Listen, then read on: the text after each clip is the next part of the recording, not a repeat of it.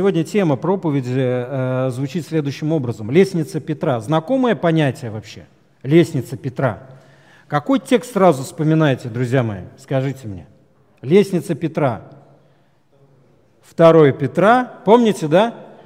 Первая глава. Друзья мои, моя проповедь называется, и ее тема звучит следующим образом. Лестница Петра. Но удивительно, что э, текст э, этой проповеди, он отнюдь не из э, второго послания Петра, первой главы. Вот все, что апостол Петр говорит в первом, во втором послании Петра, первой главе, оно проистекает из того, что у него уже была другая лестница, друзья мои. Если мы посмотрим на лестницу Петра, которая в первой главе втором послании Петра, мы увидим, что эта лестница такая вверх идет – и там дано вот такое вот гигантское основание для этих шагов наверх. Э, если кто-то помнит, там написано, как от божественной силы даровано нам все для жизни и благочестия, буквально для жизни, полноценной жизни, вечной жизни. А благочестие, друзья мои, это слово не связано со святостью в буквальном ее понимании, как мы думаем, святой в, чист... Э, в контексте морали и нравственности. Благочестие – это богоцентричная жизнь, понимаете, да? А богоцентризм и мораль и нравственность не всегда одно и то же – Поэтому апостол Петр, начиная свое второе послание, он говорит, нам даровано все для прекрасной жизни, друзья мои. Улыбнитесь, мы счастливые люди, потому что у нас есть, изначально есть уже прекрасная жизнь во Христе. Она полна радости, мира, глубины и счастья. Я не вижу счастья, конечно же, сейчас на ваших лицах. Ну, так скажем, не на всех вижу это счастье, потому что чаще всего эта жизнь тяжелая при таких пенсиях, мужьях, женах, детях, пастырях, овцах, группах и так далее и тому подобное. Я прекрасно понимаю, что эта жизнь тяжелая. И где-то апостол Петр заблуждался, и чуть-чуть заблуждался Христос, который говорил о том, что дает жизнь полноценную и счастливую, но вдруг ее почему-то в нашей, в нашей жизни не видно, друзья мои. Так вот, апостол Петр говорит, что нам даровано все для жизни и благочестия через познание, друзья мои, Господа. Через познание Господа все – и дальше он говорит о том, что мы стали через это познание причастниками чего, друзья мои, или кого? Божеского естества. Как мы можем стать причастниками божеского естества? Только тогда, когда мы понимаем, что в нас живет Господь. По-другому никак, друзья мои. Стать сопричастником божеского естества невозможно тем, что ты будешь его последователем послушным – Здесь говорится о природе, которая вдруг вдохнула в нас свою жизнь. Здесь говорится об измененной душе. Один брат недавно сказал следующее. Все, что есть нового в нас, это Христос и больше ничего. Это Христос и больше ничего, друзья мои. Так вот, апостол Петр, прежде чем прийти к тому, чтобы заявить подобные слова – у него была другая лестница. У него была совершенно другая лестница. И эта лестница э, записана у нас в 14 главе 66 стиха. Это тоже лестница, но она не наверх, друзья мои. Сегодня вместе с Петром мы посмотрим, как эти ступеньки, ступеньки ведут вниз, друзья мои, как они ведут вниз для того, чтобы потом осознать, что ты стал причастником божеского естества, и теперь ты очень богатый человек этим Христом, друзья мои. Давайте мы прочитаем а, Евангелие от Марка. 14 глава 66 стиха. Когда Петр был на дворе внизу, пришла одна из служанок первосвященника, и, увидев греющегося Петра и всмотревшись в него, сказала, «И ты был с Иисусом Назарянином». Но он отрекся, сказав, «Не знаю и не понимаю, что ты говоришь». И вышел на передний двор и запел петух. Служанка, увидев его, опять начала говорить стоявшим тут, «Этот из них». Он опять отрекся. Спустя немного стоявшие там опять стали говорить Петру, точно ты из них, ибо ты галилеянин, и наречие твое сходно. Он же начал клясться и божиться. Не знаю человека этого, о котором говорите. Тогда петух запел во второй раз, и вспомнил Петр слово, сказанное ему Иисусом. «Прежде, нежели петух пропоет дважды, трижды, отречешься от меня».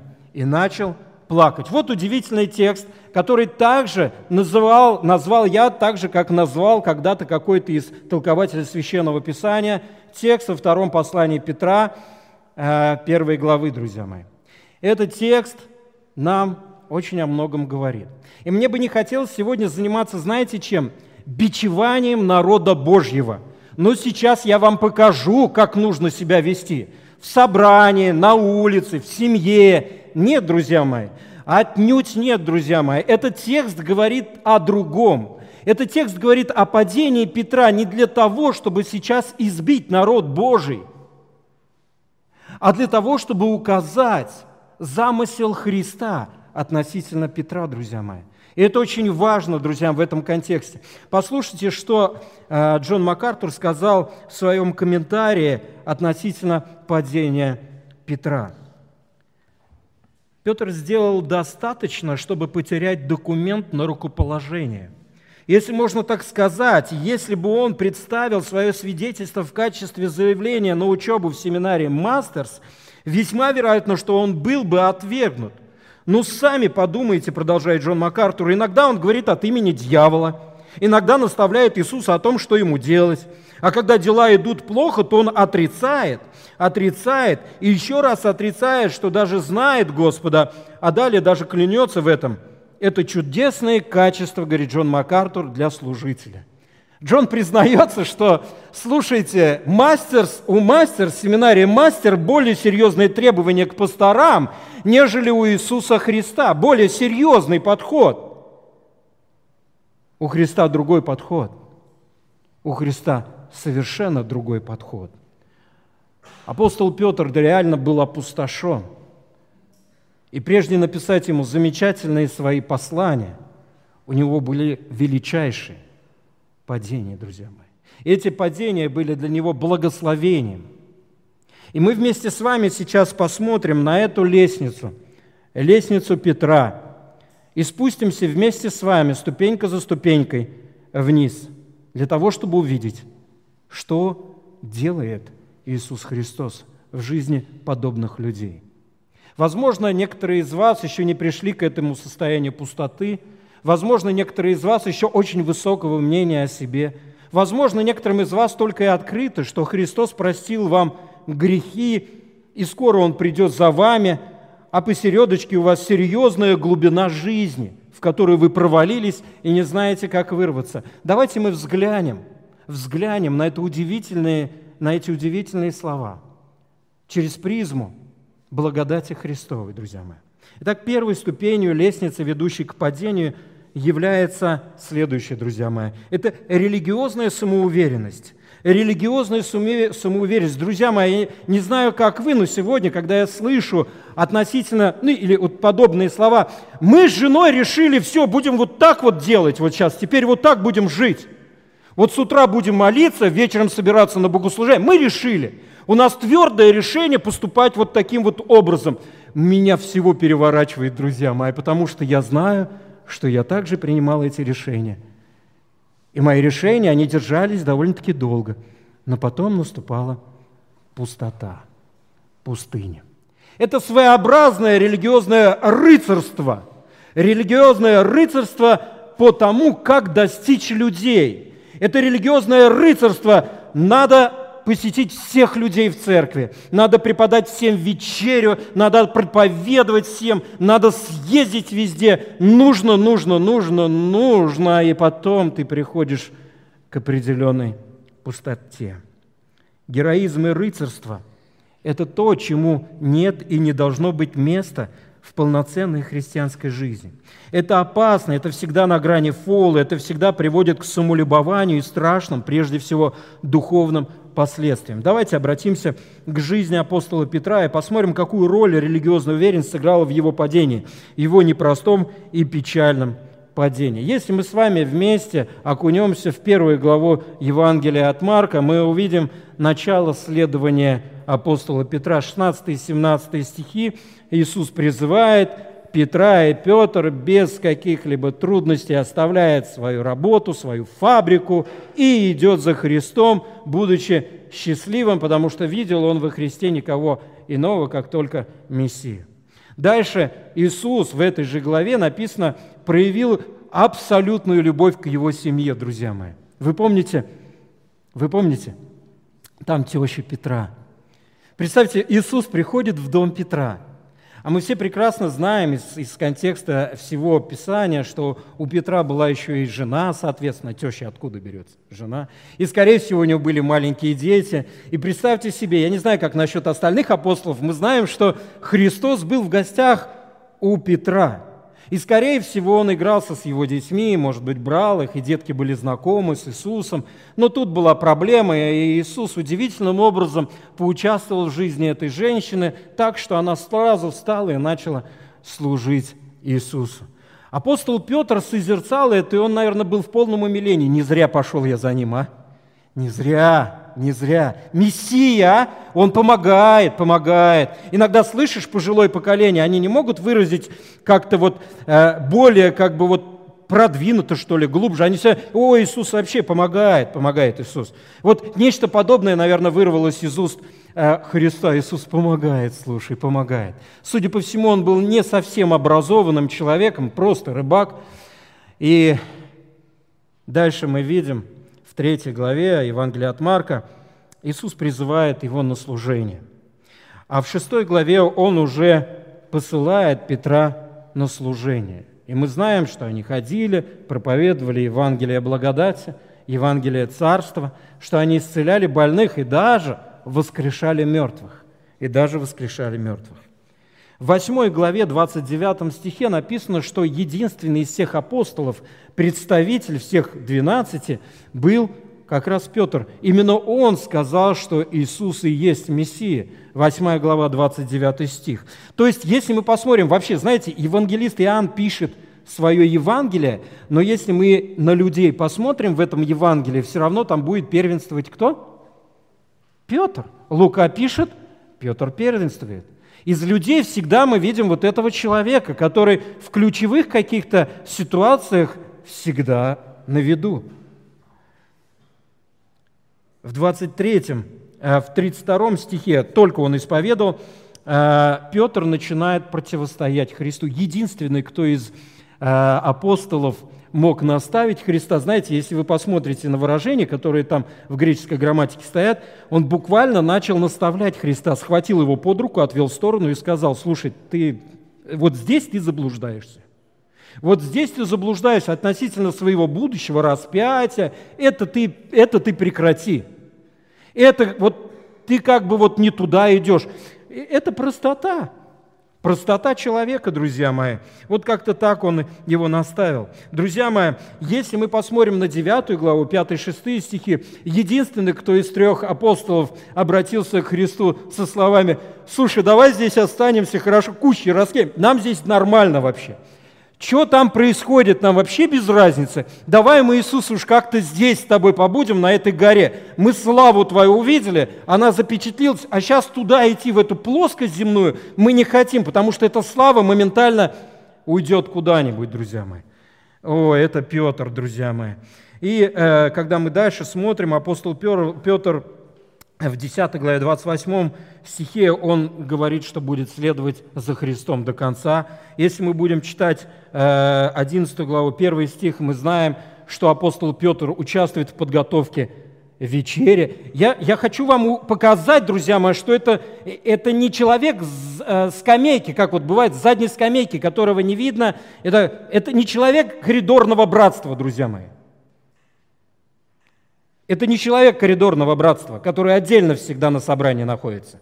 Всегда вот в своей матрице живет. Это, это, не, э, это тот, который здесь сидит. И еще может поправить проповедника. Это, это он, друзья мои.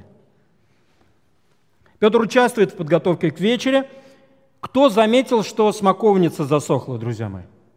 Опять эта звезда. Ну просто звезда, друзья мои. Эта звезда, ну просто везде звездит. Это, это просто оригинальный человек, друзья мои. 13 глава, 3, 3 стих. Кто задает вопрос о будущем? Храма. Опять он. Слушай, такой неудержимый, неудержимый парень. Это, э, я иногда вот с детьми, когда своими нахожусь, это миллион вопросов. И ты не знаешь, как на них ответить, потому что они постоянно льются, они даже не ждут, когда ты ответишь на вопрос, они просто пытаются па-па-па-па-па, особенно младшие этим страдают, па-па-па-па-па-па. Ох ты, как устаю я от тебя. У меня нет такой головы, я...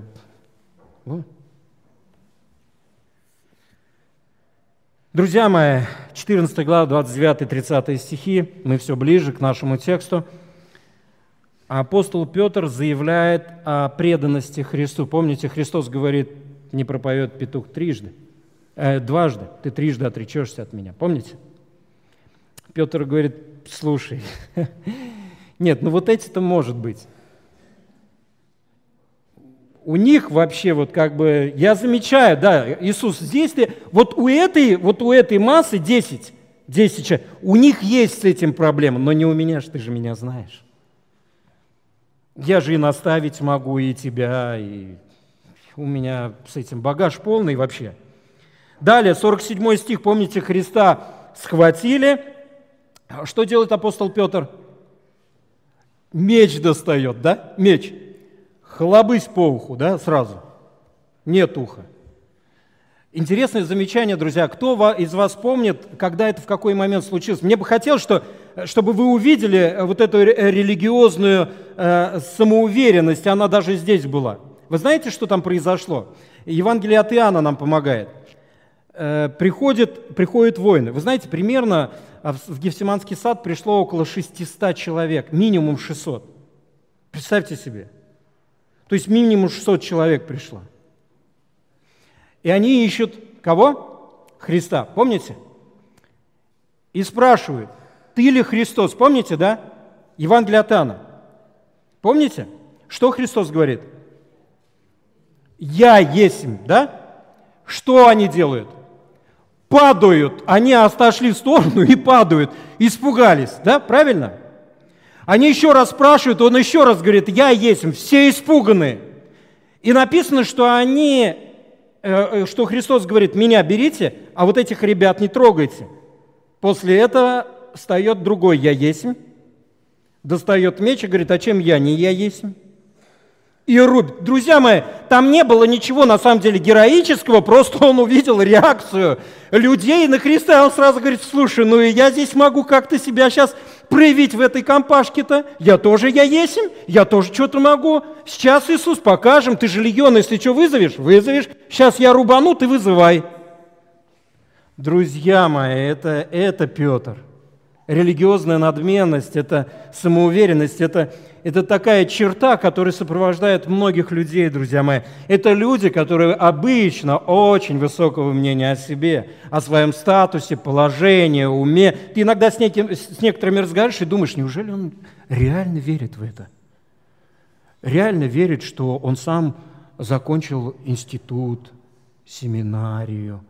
Реально у него семья такая, потому что он прекрасный муж, а не потому, что у него образцовая жена – это, друзья, это удивительно.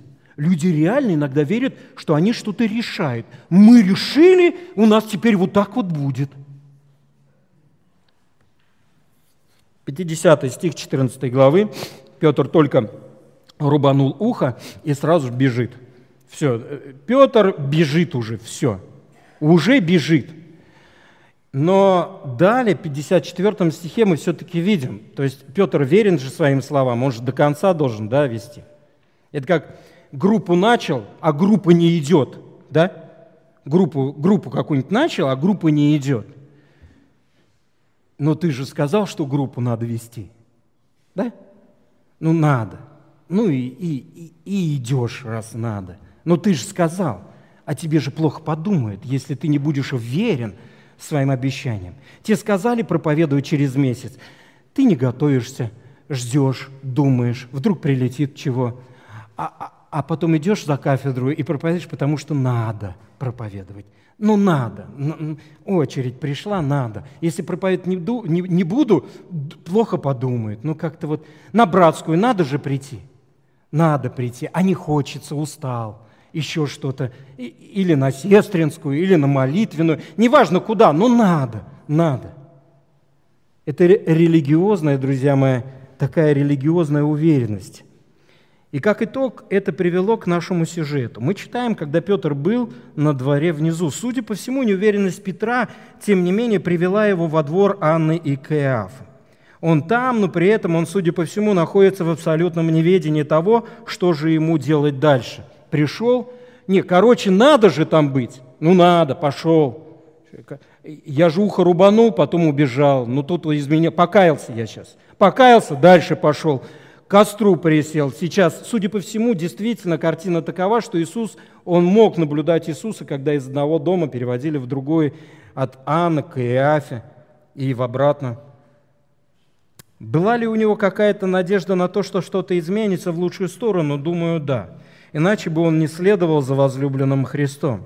Для меня Петр интересен тем, что он очень и очень отличается от многих последователей Христа – он был со Христом, он созерцал славу Христа, он любил Христа, он следовал за Христом, он слушал Христа, он имел отношения со Христом. Но вот одно «но». Какое, друзья мои? Какое? Он еще не разочаровался в себе. Он еще был религиозно самоуверен. Он еще думал, что как-то может помочь в этой тяжелой ситуации. Христос допускает подобное отношение к Нему. Христос не бьет таких, как Петр. Он любит таких, как Петр. Он прекрасно понимает таких, как Петр. Он очень хочет, чтобы такие, как Петр, дошли до тупика, не исходя из опыта других, а основываясь на собственном опыте. Невзирая на весь религиозный пыл и заявления относительно своей преданности Христу, люди, подобно Петру, очень высокого мнения о себе – Писание говорит, притча 11 глава 2 стих, придет гордость, придет и посрамление, но со смиренными мудрость, друзья мои. Экклесиаста, 7 глава, 16 стих. «Не будь чересчур праведным и не выставляй себя слишком мудрым. Зачем тебе, тебе губить себя?» Майкл Уэллс в своей книге «Заблудшая пустыня» говорит следующее. «Верующие редко терпят неудачи в своих слабостях. Как правило, проблемы возникают там, где они считают себя сильными. Остин Спаркс в одной из своих книг сказал следующее. «Вы еще не усвоили урок безнадежности? Нужно ли Духу Святому снова приводить вас в это состояние? Почему нельзя впасть в жуткое отчаяние, а потом тут же все сразу получить? Почему безысходность приходит каждый день?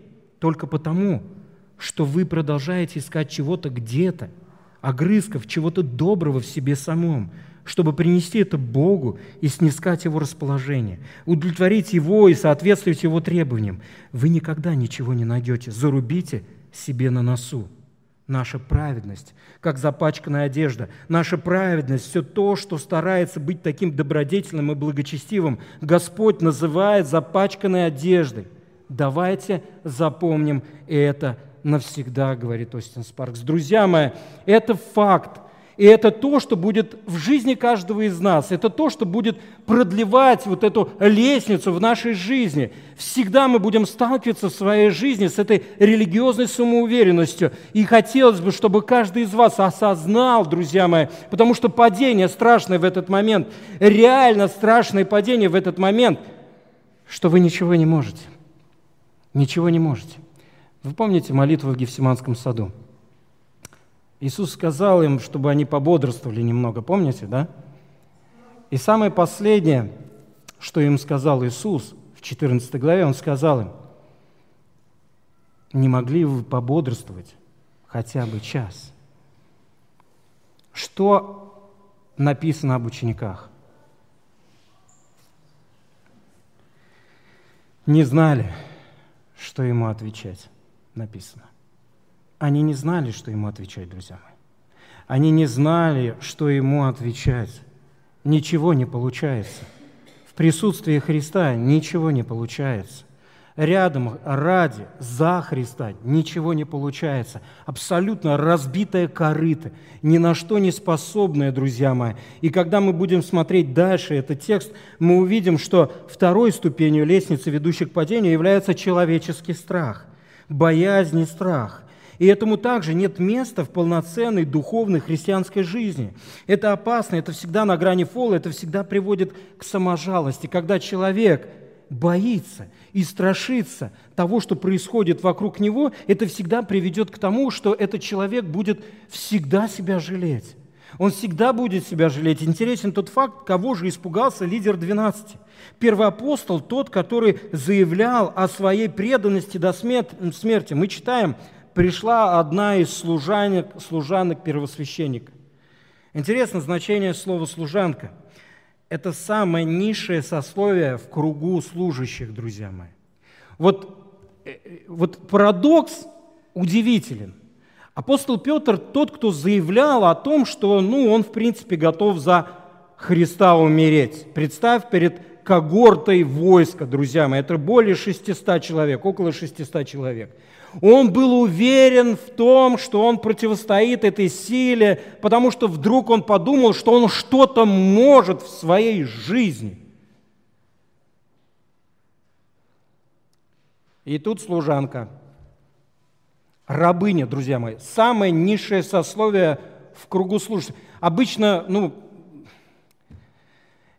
это такая категория людей, друзья мои, которые чаще молчит. Но поскольку она женщина, она молчать не может. Наверное, пастора более всех знакомы, что кто больше всех им наставления в церкви дает. Не, я тоже с этим знаком, поэтому и говорю. Чаще всего это женщины дают в церкви. Они думают, что они самые проницательные, умные и лучше понимают вообще бытие как в своей семье, так и в, э, как, как церковь должна развиваться. И чаще всего даже это не жены, не жены. Мне чаще всего помогают женщины, другие сестры. Я помню, когда Господь коснулся меня удивительным, год, э, э, удивительным образом три года назад, и я проповедовал о Христе, не смущаясь, провозглашал и говорил, что все мое обучение, это пошло все неизвестно куда, и когда Иисус пришел в мою жизнь, жизнь моя изменилась.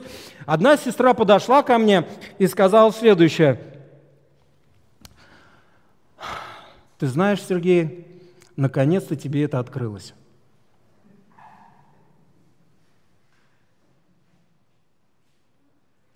Причем самая несчастная, наверное, в нашей церкви, душа, она рада была, что мне наконец-то это открылось. Я знаю женщинам многим, много что открывается, и они сразу пытаются помочь пасторам активным образом, лидерам групп. Это вообще удивительные люди. Но здесь вот рабыня, она женщина, друзья мои. И она не могла не могла удержаться. У нее, ну как бы, хоть я и рабыня, но пару копеек я своих ставлю все равно.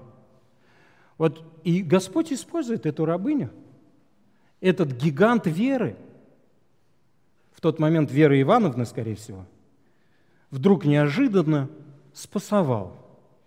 Вдруг неожиданно он стал трусом, самым настоящим трусом, друзья мои.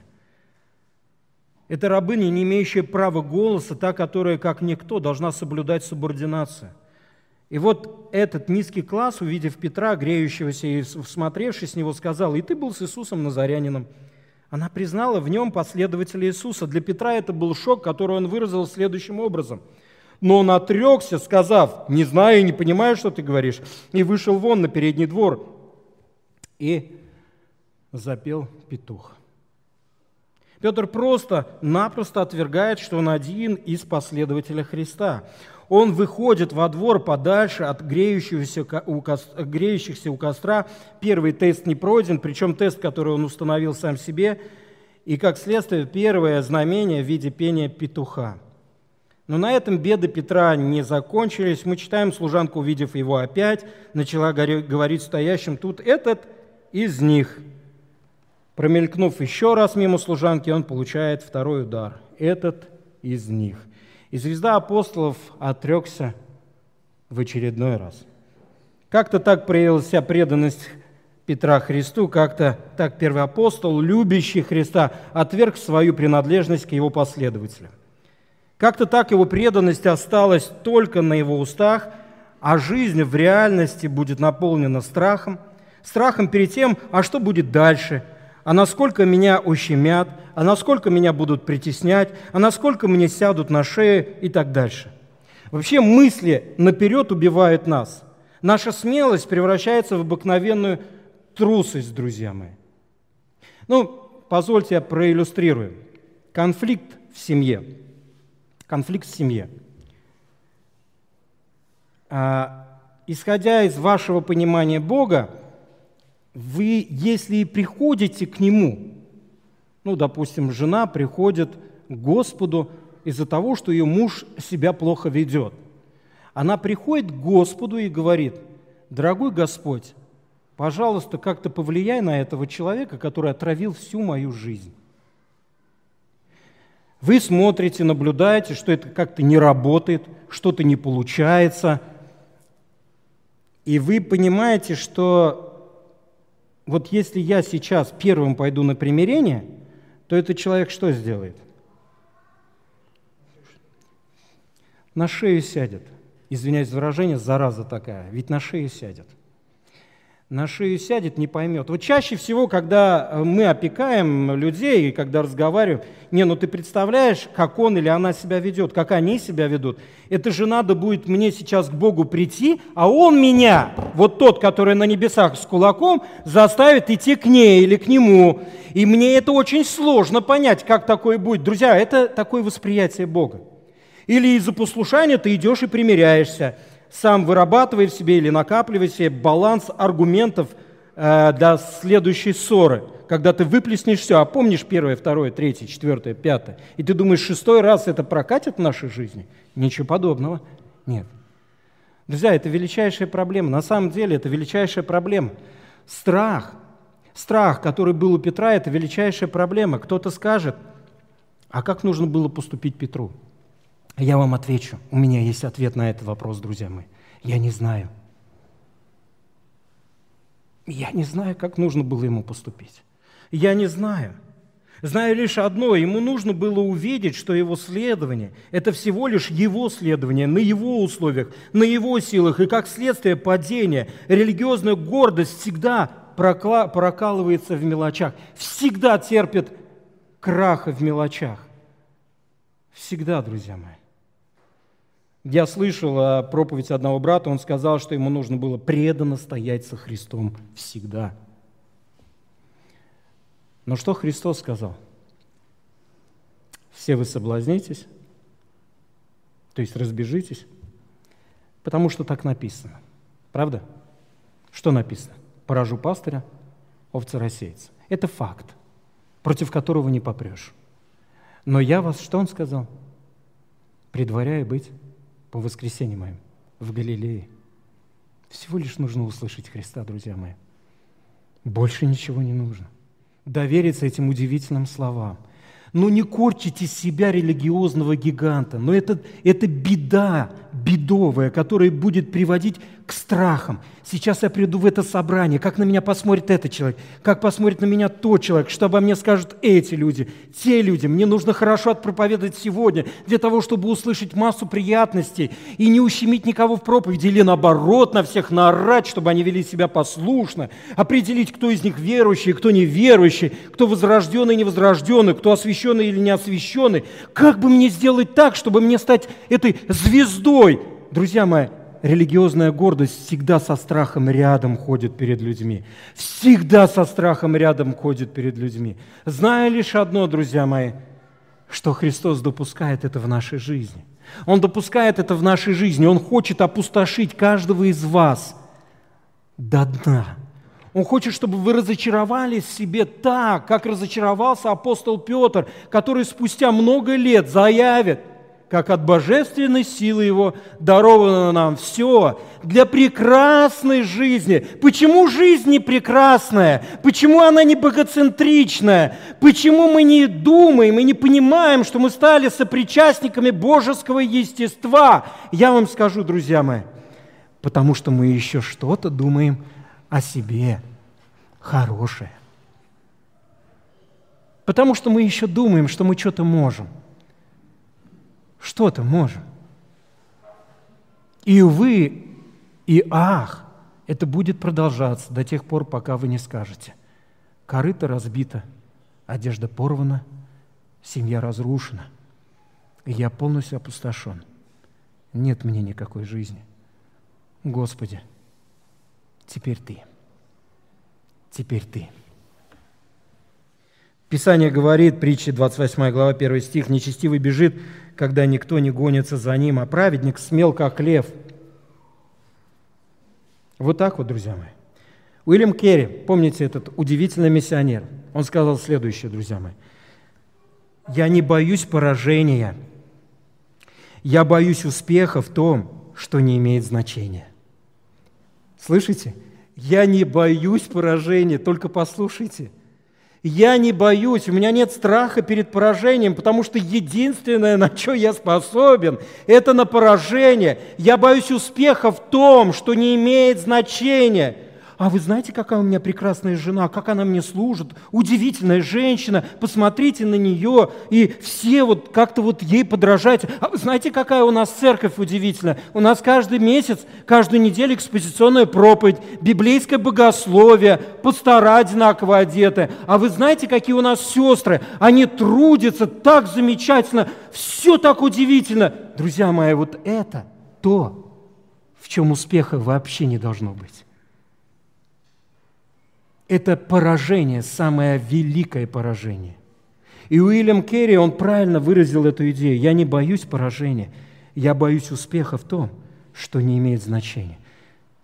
Там, где нет Христа, все тщетно, все некрасиво, все уродливо. И те люди, которые понимают Христовость, они всегда будут понимать то, что происходит.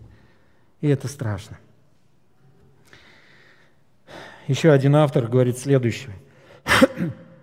Я снова и снова слышу, как многие верующие говорят о том вреде, который сатана и мир могут причинить нам, вместо того, чтобы рассказать, что совершает Бог, чтобы защитить нас. Страх заставил Петра начать тонуть. Страх заставляет верующих бежать от жизни. Страх не сообразуется с нами. Мы созданы не для страха, а для того, чтобы доверять Господу все, на что мы созданы. Друзья мои, это вторая ступенька. Это вторая ступенька. Третья ступень лестницы, ведущей к падению, является обычная ложь. Итак, религиозная самоуверенность, помните, да, человеческий страх. А теперь мы подошли к обычной лжи. Обычной лжи. Ложь это то, чему нет места в полноценной христианской жизни. Это опасно, это всегда на грани фола, это всегда приводит к закрытости. И мы читаем вместе прямую, по сути своей, прямое следствие трусости. Спустя немного стоявшие тут опять стали говорить Петру, точно ты из них, ибо ты галилеянин, наречие твое сходно. Другими словами, его обнаружили, изобличили, причем угроза уже исходит не только от рабыни, а от нескольких человек. И вот его реакция – он же начал клясться и божиться. Не знаю человека этого, о котором говорите. Есть различные толкования на данный текст по причине грамматики. Одно из них говорит, что проклятия сыпали в сторону Христа. Друзья мои, вот только недавно вот изучал этот текст, и, скорее всего, я склоняюсь к этому, что Петр не себя проклинал в данном случае, а Христа. Будь проклят тот, который там находится. Я его не знаю – и это страшно. Здесь уже входит ложь, откровенная ложь. Одно из них э, еще, и вот после этой трусости лжи на арену выходит, кто же еще, птица? Опять петух? Опять петух, через которого Господь возвещает Петру о его поражении, о том, что религиозная уверенность, которая зиждется на преданности Христу, обязательно проявит себя как в трусости, так и во лжи. Тогда петух запел во второй раз – и вспомнил Петр слово, сказанное ему Иисусом. «Прежде, нежели петух пропоет дважды, трижды отречешься от меня». Арсис Проул сказал следующее. Петр, начавший с простого формального отречения, доходит до ложных клятв. С человеческой точки зрения теперь мало что отличает отречение Петра от предательства Иуды. Вообще никакого отличия, друзья мои. Вообще никакого отличия. Петр своими устами проклял, проклял Христа, друзья мои, он отрекся, он начал лгать, лгать, лгать, что он не знает его, не знает этого проклятого человека, что он не его последователь, он просто опустился в пучину лжи, друзья мои. И это страшно, друзья мои. И мы подходим к последнему, друзья мои.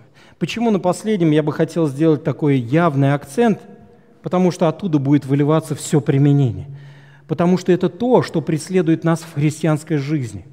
И вот тех сестричек, которые сегодня приняли водное крещение, это, возможно, будет преследовать, и мне бы хотелось вас предостеречь от этого. И каждого из вас, кто слышит с этой кафедры проповеди о Христе, хотелось бы предостеречь от этого. Друзья мои, четвертая ступенька лестницы, ведущей к падению, заключается в следующем. Это угнетающее самобичевание угнетающее самобичевание. Самобичевание – это то, чему нет места в полноценной христианской жизни. Это опасно, это всегда на грани фола, это всегда приводит к саможалости. Друзья мои, я не верю то, что это было покаяние Петра. Я верю, что это было не более, чем самобичевание. Мы читаем, и начал что делать? Плакать и проповедь на три слова. И на союз начал плакать. Все, и мы проповедуем. У нас проповедь покаяние Петра. Удивительное покаяние Петра.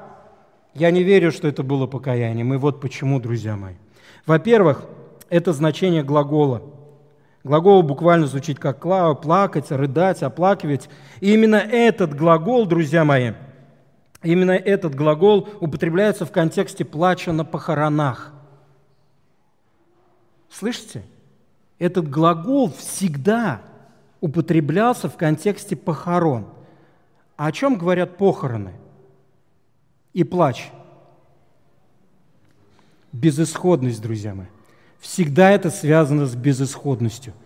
Того, о ком мы плачем, невозможно помочь. Его уже невозможно никак воскресить, невозможно ничего сделать в жизни этого человека. Если мы с вами будем смотреть на Евангелие от Марка, 5 глава, 38 и 39 стихи, то мы увидим плач на похоронах, э, именно этот глагол, плач на похоронах дочери начальника синагоги. Евангелие от Луки, 19 глава, 41 стих, мы видим плач Христа о людях Иерусалима, которые ожидают жуткие гонения и страдания.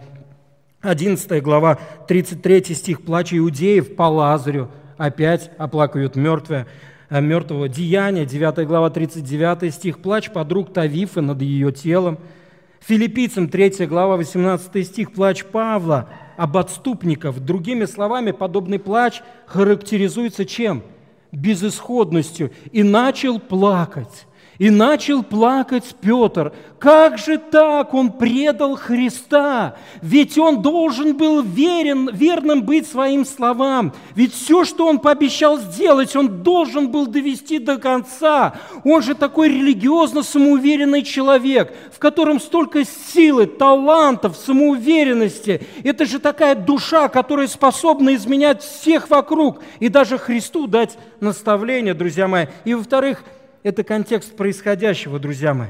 Не только вот этот глагол «плача», то, что он опла- э, характеризуется безысходностью, но и еще. Друзья мои, контекст происходящего удивительный. Когда начал анализировать его, думаю, Господи, слава Тебе. Это удивительно, в каком состоянии Петр находился после своего покаяния. 14 глава, 27-28 стих – апостол Петр, что, а, Христос что говорит Петру и ученикам? «Я предваряю вас быть где?» В Галилее.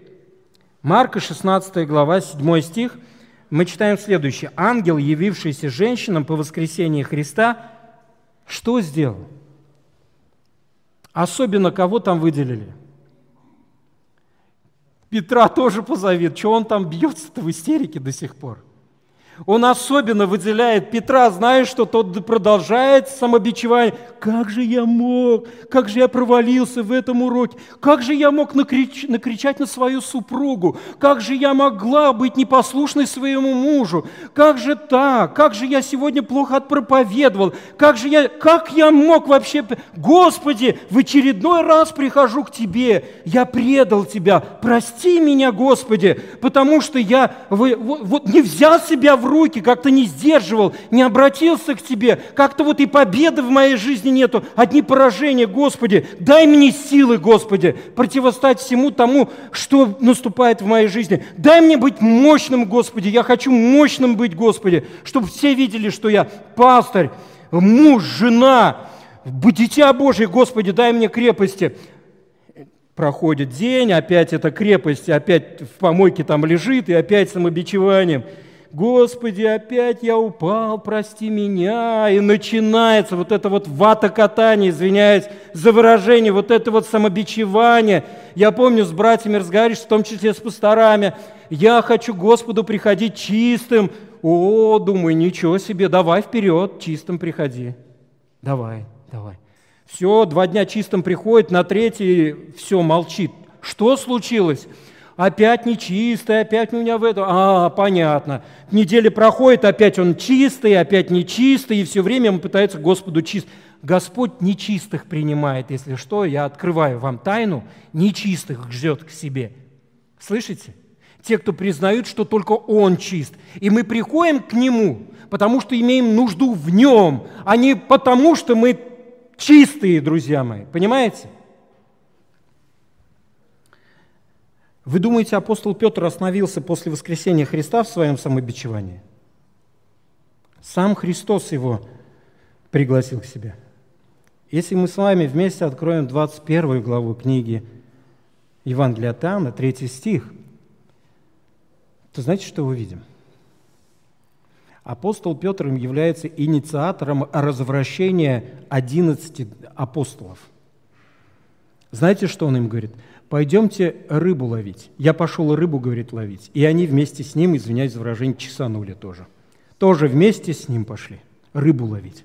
Опять-таки, если мы обратимся к грамматике этого текста, это выражает, что я опять устраиваюсь на свою прежнюю работу. Представляете, это не просто они, а, ну давай развлечемся, может Иисус подойдет, накормим его сейчас рыбкой. Ничего подобного. Он опять пошел на свою работу. Христос являлся им на протяжении этого времени. И вы представляете, что делает Петр? Он до сих пор занимается самобичеванием. Он до сих пор идет рыбу ловить, устраивается на работу, потому что думает, что Господь не примет этого человека, что Господь принимает чистых людей – которые сами себя очищают. Ничего подобного, друзья мои. После этого Иисус сказал, Петр, Петр, да, Иисус, любишь ли ты меня? Я не чист, Господи. Ты уж извини, я не могу войти к Тебе. Ты не можешь меня сейчас восстановить. Почему я тебя, Петр, не могу восстановить? Да потому что я тебя предал, через меня говорил сатана. Я предал тебя не раз, я отрекался, проклинал. Я предал 12. И теперь я понимаю, насколько я несостоятельный, не готов к этому служению. Петр, любишь ли ты меня? Но я же не соответствую. Петр, закрой рот. Любишь ли ты меня? Ответь только на один вопрос. Но я же не... Петр, три раза. Любишь ли ты меня? Люблю, Господи, и ты это знаешь. Ты это знаешь. Вы знаете, у нас духовные люди измеряются тем, что они такие всесветные победители, которые никогда не падают. Первое, что я хотел вам бы сегодня – сказать относительно того, что же делать, который вопрос проявляется, друзья мои. Я знаю, что каждый из нас терпит ежедневно поражение, и мы до сих пор не понимаем, что же происходит. Мы приходим в очередной раз к Господу и говорим, Господи, что-то как-то не так в нашей жизни, что-то мы как-то не, что-то не доделаем, что-то у нас какие-то постоянно ухабы, падения, еще что-то. Господи, самое первое, друзья мои – Примите прощение Господа. Примите прощение Господа. Вот прямо сейчас каждая душа, которая ненавидела ближнего, не приходила к Богу, которая по сей день думает, что она что-то может, которая по сей день живет во лжи, которая по сей день думает, что она может быть закрытой и живет в самобичевании. Примите прощение Господа. Это самое первое, друзья, потому что Господь, как возлюбил вас в самом начале, так и любит по сей день. Вы знаете, его праведность, которую он вам дал, она не балансирует от вашего поведения. Ровно такая же праведность на вас сегодня, какая была в самом начале. Если вы не послушны, она не опустилась. За его столом сегодня будете сидеть вы, а не те, кто является нечестивыми, но тем не менее более благочестивыми, чем вы. За его столом всегда будете вы сидеть, его дети. И он постоянно вас любит, и он постоянно вас ждет. Друзья мои, послушайте, что, что сказал один автор. Удивительные слова. Только вдумайтесь. Истинная глубина веры человека открывается в его способности принять прощение в центре жесточайшего поражения – в центре жесточайшего поражения. Многие, находясь в центре неудач, отказываются от прощения, продолжая самобичевание до тех пор, пока они не убедятся, что якобы уплатили цену. Некоторые являются настолько неверующими верующими, что они сами начинают придумывать причины, почему Бог не должен их простить. Глубина, богатство веры – не в том, что вы такие вот прям вот звезды типа Петра, которые и правильное слово знают, где сказать, и за кафедру выйти, и наставить, и поучаствовать в чьей-то жизни. Глубина веры заключается в том, что вы не будете себя стягать, не вот этим добровольным самоучижением заниматься. Вы даже посреди глубочайшего поражения, придя сегодня в собрание, возможно, кто-то упал глубоко, низко, позорно, вы придете и скажете, Господи, я верю, что Ты меня сейчас примешь. Я верю, что Ты меня сейчас ждешь, и я верю, что Ты меня сейчас любишь. И Твоя любовь нисколько не изменилась по отношению ко мне. Поэтому я прошу и умоляю вас, примите Божье прощение посреди величайшего поражения. Для вас величайшее поражение может быть для каждого разным, друзья мои. У кого-то крикнуть величайшее поражение – у кого-то залезть в интернете никуда не нужно, величайшее поражение. У кого-то алкоголь, величайшее поражение. У кого-то ненависть, у кого-то апатия. Все это величайшее поражение. Придите за Божьим прощением. Второе, друзья мои. Бегите в общение с Господом. Друзья мои, бегите в общение с Господом в общение с Господом. Это самое главное, что есть в вашей жизни.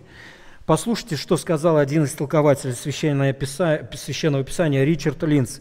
Богословие прежде всего должно подразумевать общение с Богом.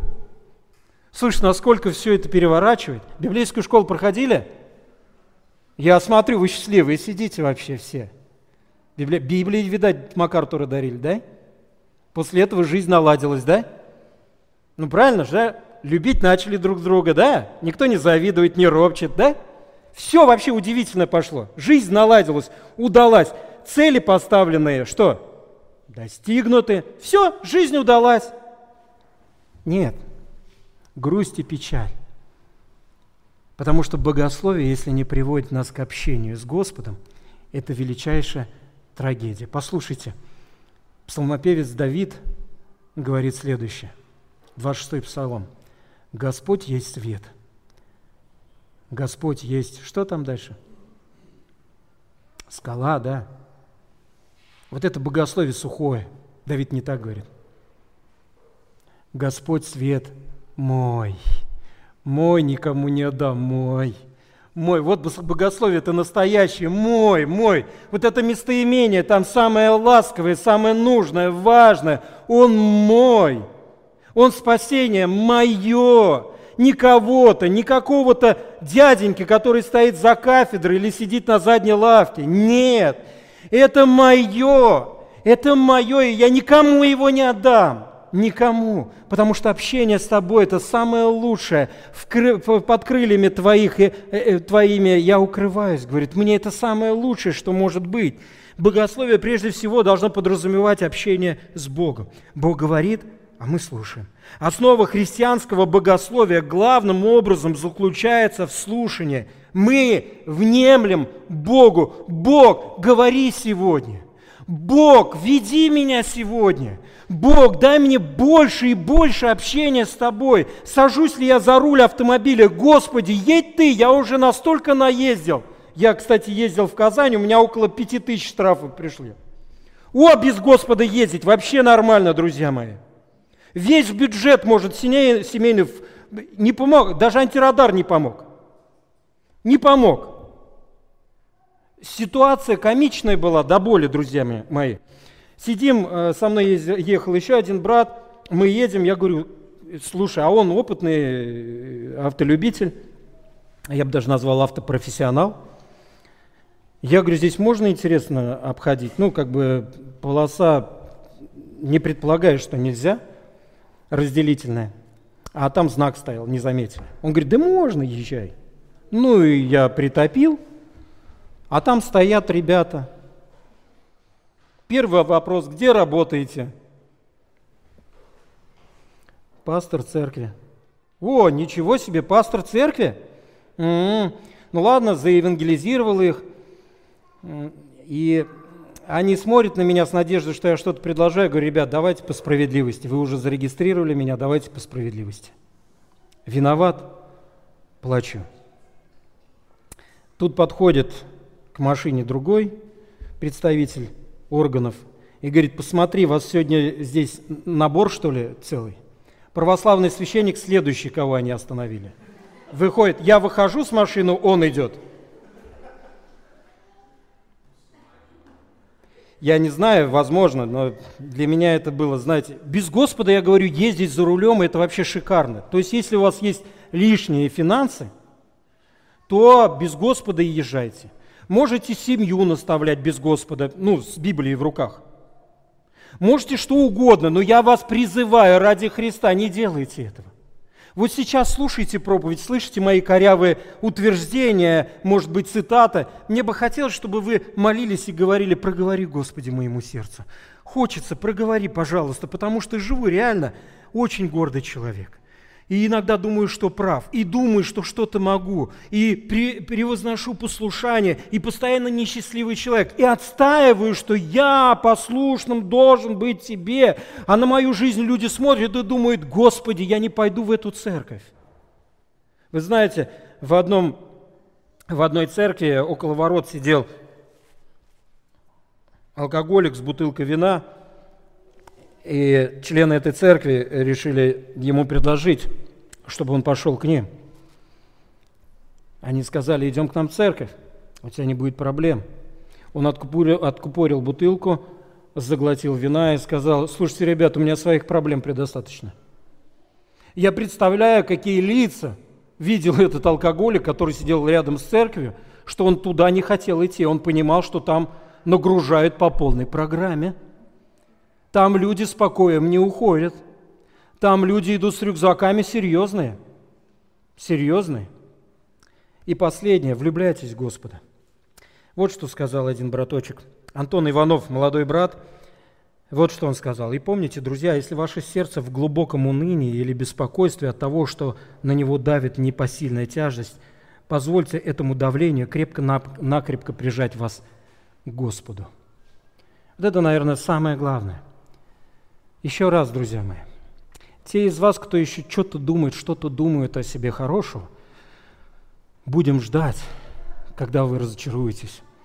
Мы будем счастливы тогда, когда вместе с вами будем улыбаться о нашем возлюбленном вместе. Я иногда, знаете, в церкви позволяю себе говорить, что я буду молиться, чтобы в ваших семьях были конфликты. На меня смотрят и думают, это вообще сумасшедший пастор, что он просит – я хочу, чтобы в ваших семьях были конфликты для того, чтобы вы крепко-накрепко были связаны с Господом. Чтобы эти конфликты вас выдавливали к Господу. Я буду молиться, чтобы в церкви не было иллюзий относительно того, что вы хорошие, самые лучшие. Для того, чтобы вы бежали к Господу и были привязаны к Нему, как никто другой. Чтобы, если вы и говорили, мы решили, быстро поправлялись, как поправлялся апостол Павел. Помните, как он говорил? Но ныне, но ныне познав Бога, смотрит на аудиторию и говорит, лучше при этих этого не говорить. Или лучше, когда Бог вам даровал знания о себе. Так нельзя с вами. Помните, как он говорил много раз – я более их потрудился. Потом смотрит на людей и понимает, что в этой аудитории лучше так не говорит. Впрочем, не я, но благодать Божия, которая во мне. Нам всем это необходимо. Мы будем молиться сейчас о том, чтобы прощение Божье, оно было ощутимо в наших жизнях. Чтобы общение с Господом было тесным, близким и прекрасным. Чтобы влюбленность была безумной. И чтобы, когда мы падали, слышали лишь один голос Христа. «Любишь ли ты меня? Любишь ли ты меня, дочка и сыночек? Любишь ли? Люблю Господа. Идем, овец спасти будем». Давайте молиться.